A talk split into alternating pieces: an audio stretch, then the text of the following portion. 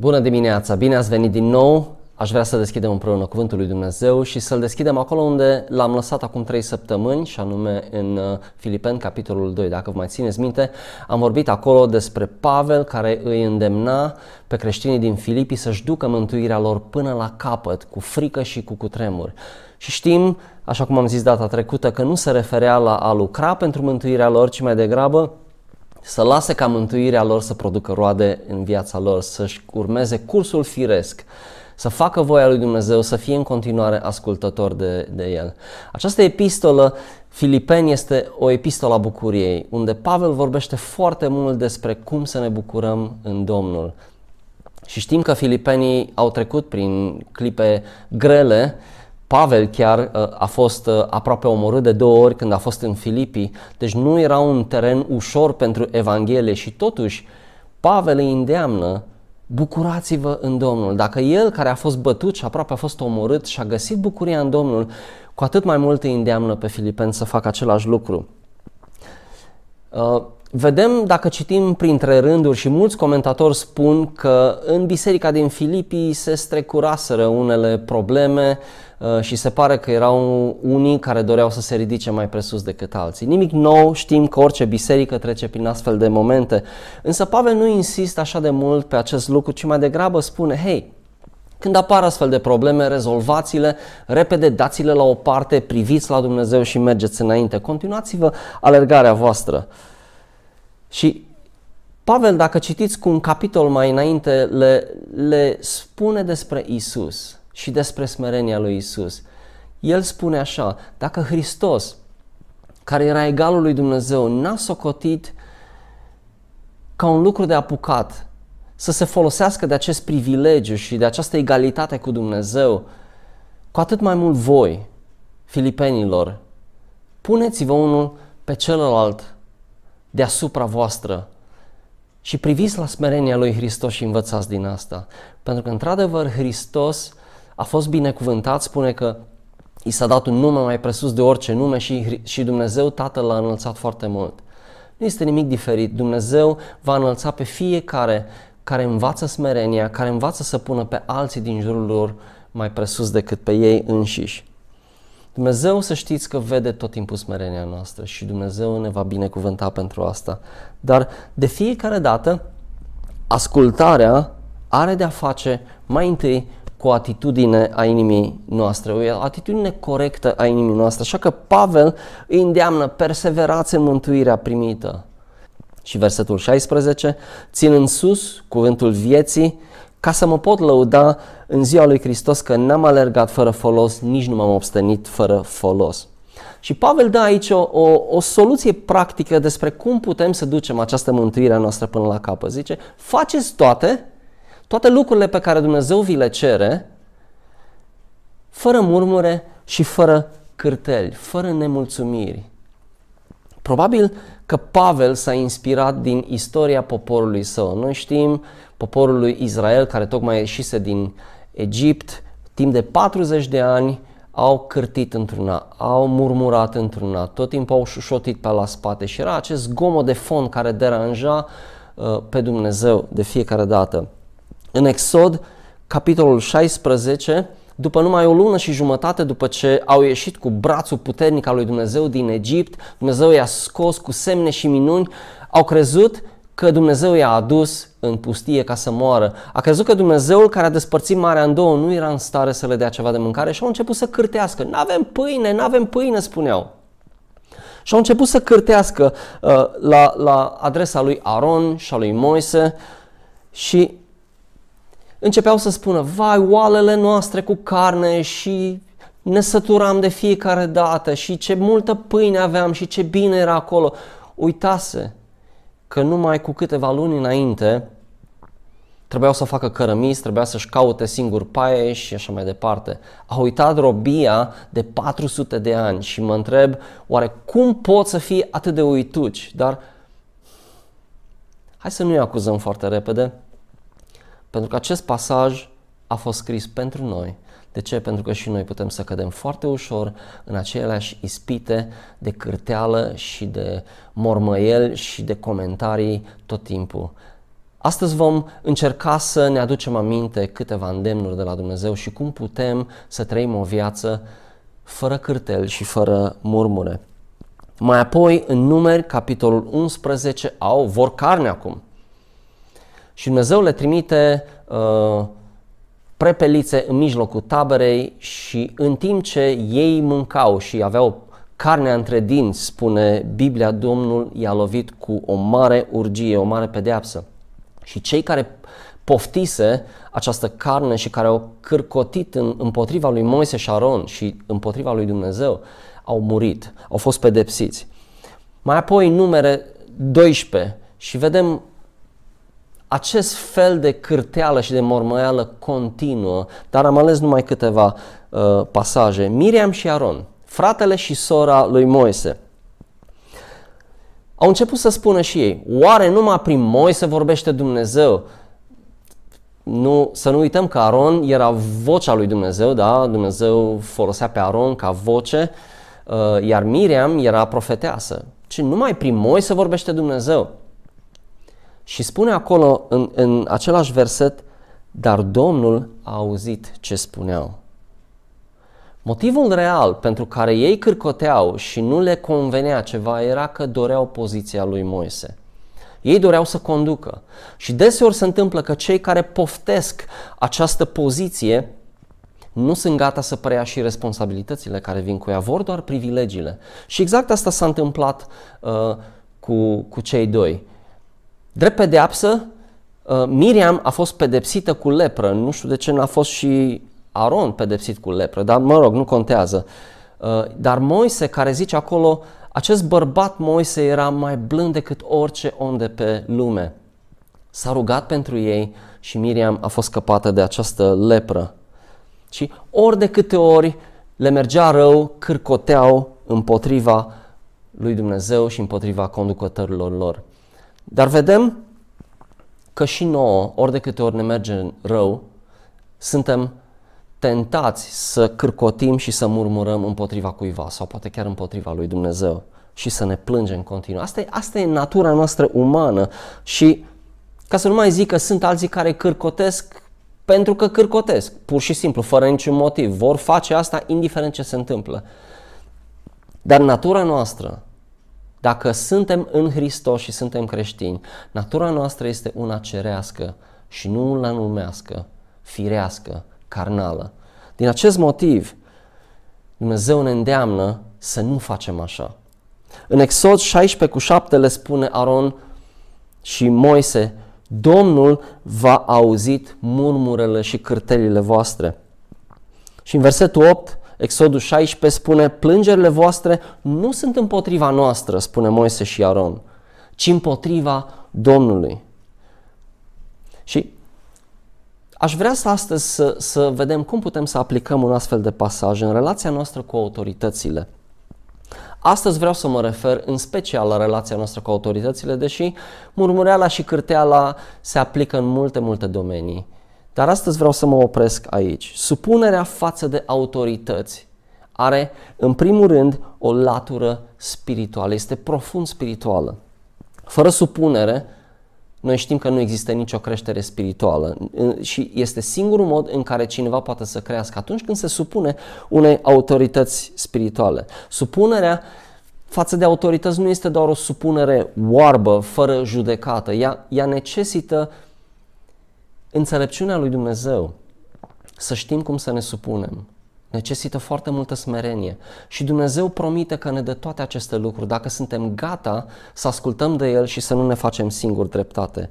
Supunerea față de autorități va aduce întotdeauna binecuvântarea lui Dumnezeu.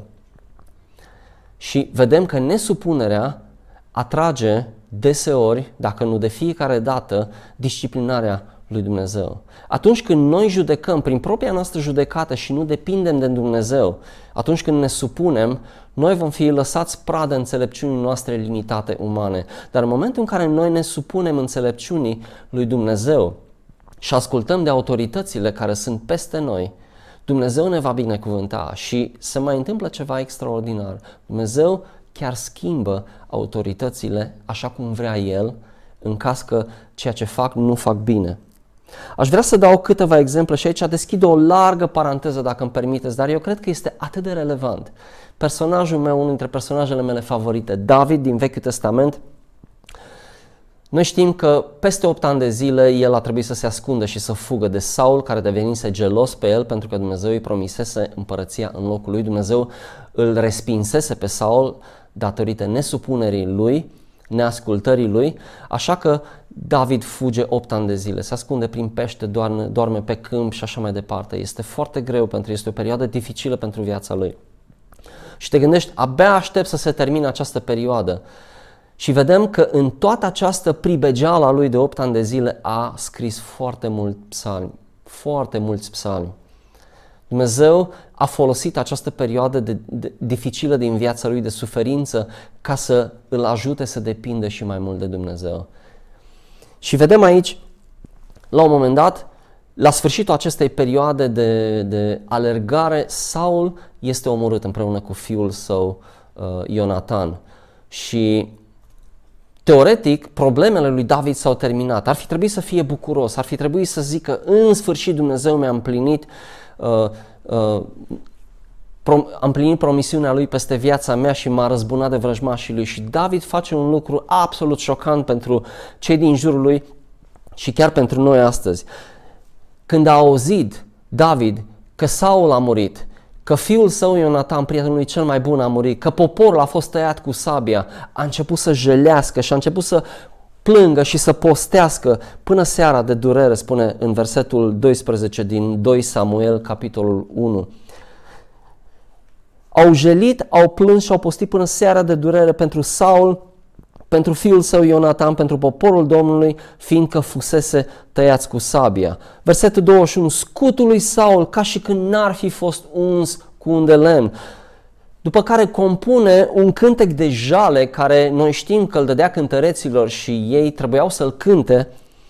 Spune, fiice a lui Israel, plângeți pe Saul, el care vă îmbrăca în purpură și nin și așa mai departe. După care, atenție, se întoarce către cel care l-a omorât pe Saul, crezând că i-a făcut un bine și i-a spus, cum de îndrăznit să pui mâna pe unsul Domnului? Știți că un amalechit venise uh, la David să se dea mare, că l-a, în ghilimele, răzbunat pe David de vrăjmașul lui, Habar n-am ce căuta un dușman, un amalechit, un filistean în tabăra lui David ca să-i dea vestea bună că tocmai a omorât pe conducătorul lui. În orice caz, David îl pedepsește și spune, cum ai îndrăznit? Cum ai îndrăznit? Și poruncește cuiva, unui tânăr să-l omoare. Asta i-a dat o faimă extraordinară și respect, nu numai în ochii lui Dumnezeu, dar și în ochii celor din jurul lui. Pentru că el a dat tonul la ceea ce înseamnă respect față de autorități. Pentru că David a știut ce înseamnă să ai autorități spirituale și să le respecti, să te rogi pentru ele și să, să nu-ți faci singur dreptate. El, bineînțeles că n-a fost de acord cu ce a făcut Saul, da, a fugit 8 ani de zile de el, n-a fost deloc de acord, dar l-a lăsat pe Dumnezeu să-l disciplineze. De două ori a avut ocazia să-l omoare pe Saul, și prietenul lui a zis, uite Dumnezeu ți-l dă mână, omoară-l acum. Și a zis, David, ferească-mă Dumnezeu, să mă ferească Dumnezeu să pun mâna pe unsul Domnului. Dumnezeu este cel care mă va răzbuna, spune, Domnul va face să cadă fie prin sabie, fie îl va înlătura de la tron, dar eu nu mă voi atinge niciodată uh, de unsul Domnului. Și îl vedem pe David că i-a onorat până și pe cei care au mers Uh, până la cetatea filistenilor. După cum știți, Saul și Ionatan au fost omorâți, i-au fost decapitați și atârnați pe zidul cetății filistenilor. Niște oameni s-au dus până acolo, au riscat viața lor și s-au dus să ia trupurile lor ca să-i îngroape. Și David îi cheamă pe acești oameni și spune ce ați făcut voi. Dumnezeu să vă binecuvânteze pentru ceea ce ați făcut. Dumnezeu să vă dea din belșug, din harul lui, pentru că ați îngropat pe Saul și pe, pe Ionatan. În 2 Samuel, capitolul 3, în versetul de la 20 și 2 până la aproape 40, Abner, vărul lui Saul și comandantul armatei lui, a fost omorât culmea tocmai de nepotul uh, lui David, de Ioab. Și în loc să se bucure, David a a început să jelească din nou. Vedem în versetul 38, zice, un prinț, un mare om a căzut astăzi în Israel.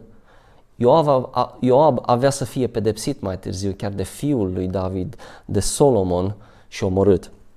Vedem un alt episod în 2 Samuel, capitolul 4, unde Ișboșet, fiul lui Saul, a fost ucis mișelește în pat de unii din oamenii lui David. David, care uh, putea să se bucure că moștenitorul tronului a fost omorât, n-a făcut deloc așa. David i-a chemat pe toți, pe toți acești oameni care, care l-au răzbunat în ghilimele pe el, fără ca acesta să, să le ceară și a pedepsit cu moartea pentru ceea ce au făcut și a onorat astfel pe cei care au avut în trecut uh, responsabilitate și ungere de la Dumnezeu în Israel să conducă.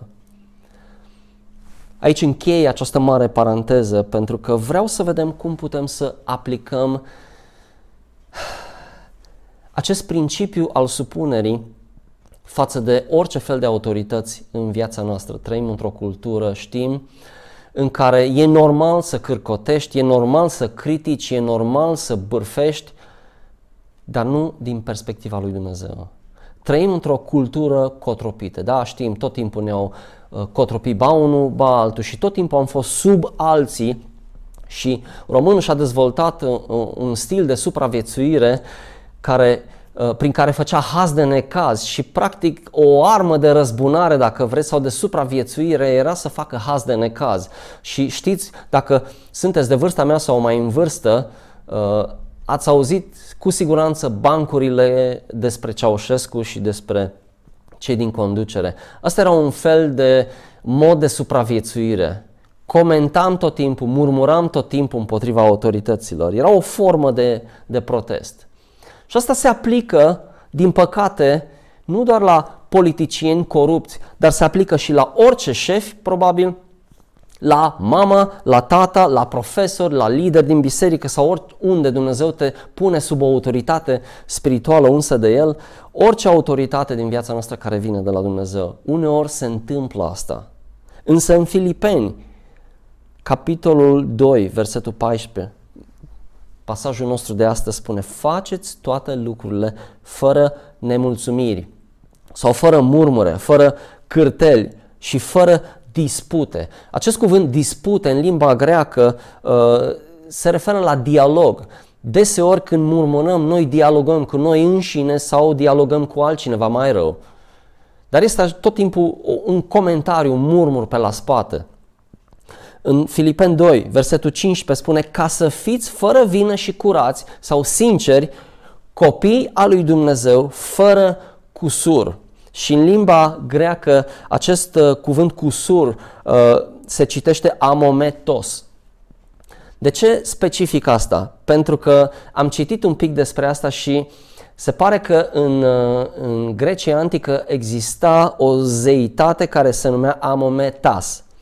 Era faimoasă această zeitate pentru că se spune acuza pe oricine și orice lucru, nimic nu-i plăcea.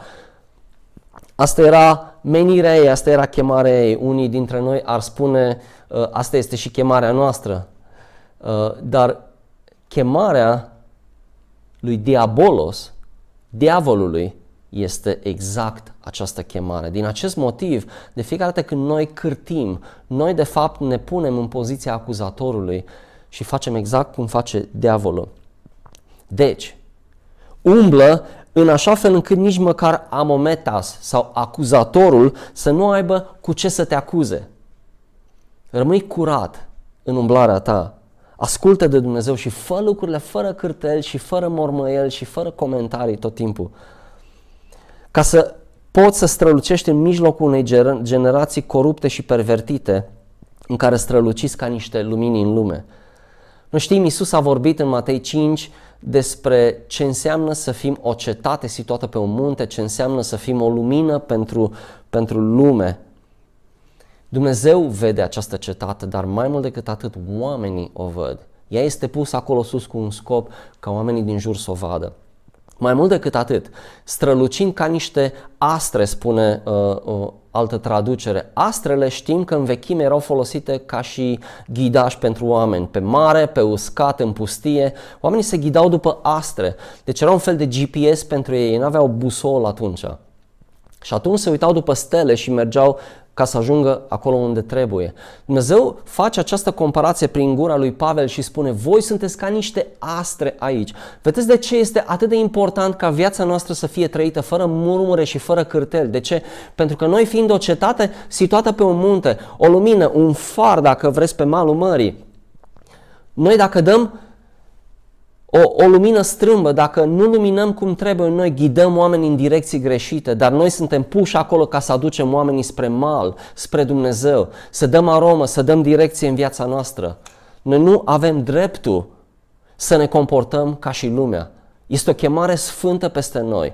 Nu este doar o, o ar fi bine să nu cârtiți și să nu murmurați. Atenție, de fiecare dată când cârtim și murmurăm, cei din jurul nostru vor vedea asta și vor vedea o mărturie strâmbă. Ori Dumnezeu spune nu, să nu fiți așa, să nu poate nici măcar acuzatorul amometos să vă acuze.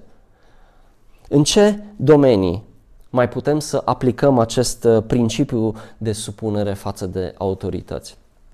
În uh, Efeseni 6 și în Coloseni 3 ni se spune copii, este aproape același pasaj, copii ascultați de părinții voștri în Domnul, căci acest lucru este plăcut Domnului. Sau pentru că așa este drept. De asemenea, putem să aplicăm asta într-o, într-o familie. Soțul sau tatăl Știm că într-o familie are rolul de lider spiritual și deseori soțiile își pierd răbdarea cu soții care nu își împlinesc această chemare și devin nemulțumite și devin șefi în casă, iau, cum se spune, pantalonii bărbatului și se comportă ca bărbatul în casă.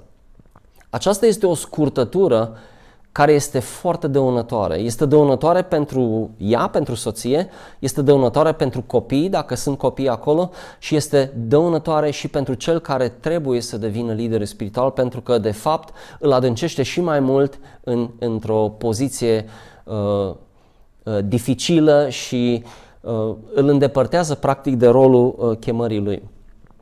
Deci, soții, aveți răbdare când aveți astfel de bărbați în casă și uneori noi toți suntem niște bărbați care nu suntem uh, cei mai buni lideri spirituali, aveți răbdare și rugați-vă și duceți cazul vostru înaintea lui Dumnezeu pentru că rugându-vă și având răbdare față de soții voștri, voi îi veți face să crească pe soții voștri. Unii, unii părinți se întreabă de ce copiilor sunt atât de rebeli, de ce nu-i respectă, de ce nu ascultă, de ce sunt așa de încăpățânați. Însă, uneori, poate surprinzător pentru unii, răspunsul poate fi găsit în nesupunerea lor când erau ei copii în casa părinților lor.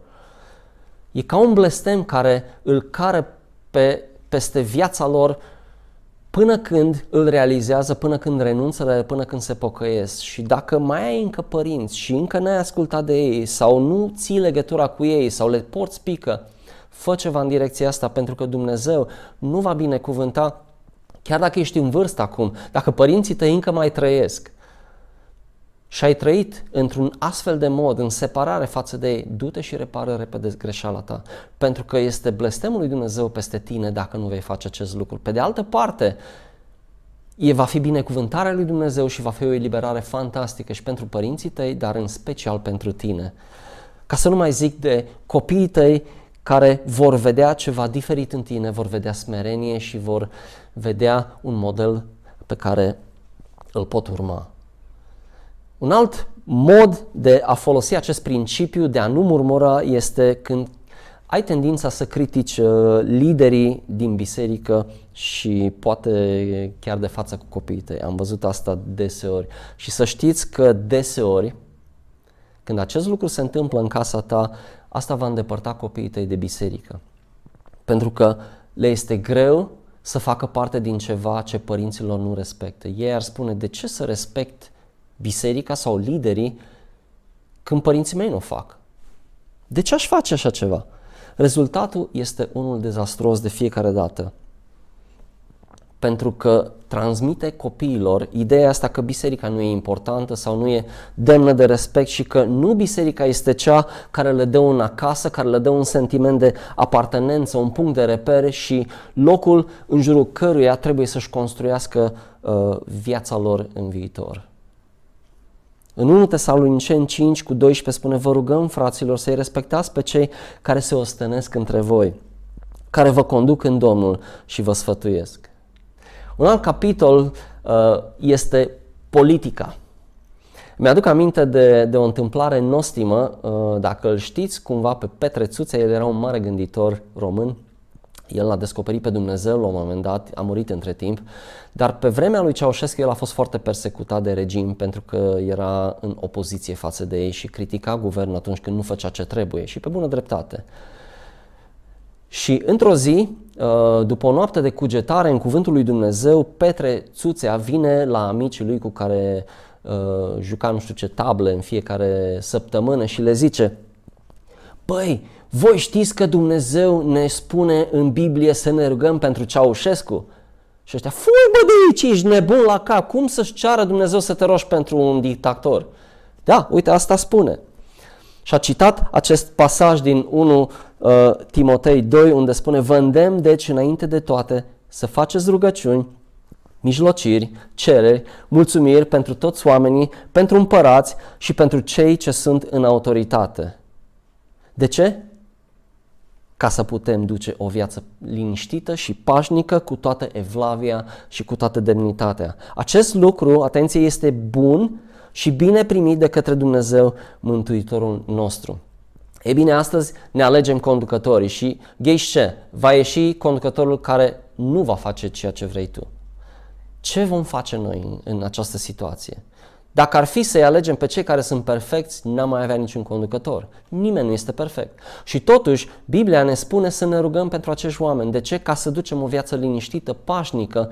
Și vă spun, în momentul în care noi ne rugăm pentru ei, Dumnezeu are puterea să-i schimbe. Așa că în loc să murmuri, în loc să critici, în loc să dai vina pe guvern, pe prim-ministru, pe primar, pe nu știu ce, pe consilieri, du-te înaintea lui Dumnezeu și prezintă-ți cazul. Și lasă pe Dumnezeu să facă minuni în viața lor. Eu vă spun, supunerea față de autorități are, așa cum spuneam la început, în primul rând o latură profund spirituală, pentru că fără supunere nu există creștere spirituală sănătoasă. Dar sigur ați auzit, și mă întorc acum la, la, la viața de biserică, Singura autoritate pentru mine este Isus Hristos. Eu nu mă supun nimănui, nici în biserică și nici în afară. Isus e singurul meu șef, numai lui îi dau o socoteală. Ați auzit așa ceva? Eu am auzit de multe ori, vă spun sincer, și vă spun, nu așa a plănuit Dumnezeu. Acesta nu este planul lui Dumnezeu, cel puțin nu în domeniul spiritual, pentru că nu poți să te dezvolți decât atunci când ești sub o autoritate spirituală. Așa a vrut Dumnezeu. Asta este rânduiala lui. Autoritatea este cea care ne menține echilibru în viața noastră. Ori de câte ori greșim, avem nevoie de o autoritate care sperăm în blândețe și cu dragoste să ne corecteze, să ne aducă pe calea pe care trebuie. Un exemplu suprem, Iisus a spus, eu nu fac nimic fără voia Tatălui. Eu cred că dacă era vreodată cineva care, din punct de vedere uman, ar fi avut dreptul să spună că nu trebuie să se supună un, niciunei autorități, ar fi fost Isus. Dar el spune așa și demonstrează acest principiu al supunerii când spune eu nu fac nimic și nici măcar un cuvânt nu spun fără să-l fi primit de la Tatăl meu. Și ne gândim, wow, cât de profund este acest lucru.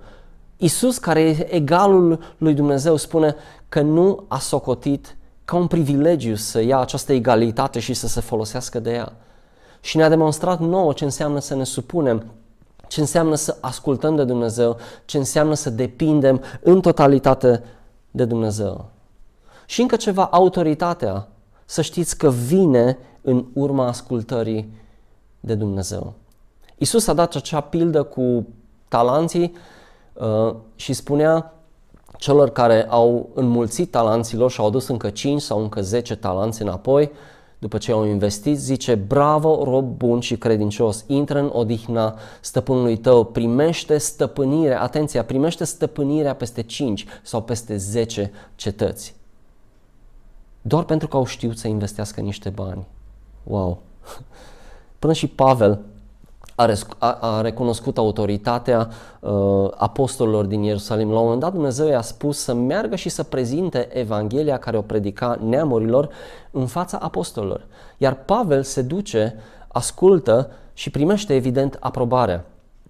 Dar Pavel ar fi putut să zică, de ce să mă duc eu la, la niște oameni când eu am primit această Evanghelie direct de la Dumnezeu, spune Biblia, direct de la Dumnezeu a primit-o. Dar Dumnezeu îi reamintește aici că n-a primit un simplu cec în alb ca să facă ce vrea. Și i-a adus aminte că și el la rândul lui trebuie să fie supus unei autorități pământești. Vedeți, murmurul și cârteala dovedesc cât de puțină credință avem, credință în providența lui Dumnezeu, în felul lui de a ne ajuta, puterea lui nemăsurată de a ne scăpa din orice situație, din orice domeniu al vieții noastre. Ce se întâmplă este că ne punem într-o poziție de judecători, când noi ar trebui ca, ca un avocat, dacă vreți, să mergem înaintea judecătorului suprem și să prezentăm dacă ceva nu funcționează bine. Rolul nostru nu este să judecăm, să murmurăm, să cârtim, ci să luăm acea situație și să o ducem înaintea judecătorului suprem. O credință mică pentru că asta demonstrăm atunci când nu avem răbdare să primim răspunsul de la judecătorul suprem. O credință mică îl dezonorează și diminuează suveranitatea, înțelepciunea și puterea absolută și bunătatea absolută a lui Dumnezeu în viața ta. Dar cred că aceste lucruri, dacă le facem, credința noastră va fi puternică în Dumnezeu. Vreau să vă amintesc câteva promisiuni ale lui Dumnezeu, să vedeți de ce este nevoie să venim cu ele înaintea lui Dumnezeu și nu să le rezolvăm noi și nu să criticăm sau să bârfim sau să murmurăm de fiecare dată. Dați-mi voie să vă citesc câteva pasaje din Biblie. Dumnezeul e, Dumnezeu este cel care nu lipsește de niciun bine pe cei care umblă în neprihănire, spune Psalmul 84. Dumnezeul care face ca fericirea și îndurarea să ne însoțească în toate zilele noastre, da? Recunoașteți Psalmul 23. Este Dumnezeul care face ca toate lucrurile să meargă împreună spre binele celor care îl iubesc, care n-a cruțat pe însuși Fiul Său, cine a dat împreună cu El toate lucrurile. Roman, capitolul 8. Dumnezeul nostru este Dumnezeul care se îngrijește din plin de toate nevoile noastre, potrivit bogățiilor sale în slavă în Hristos Isus.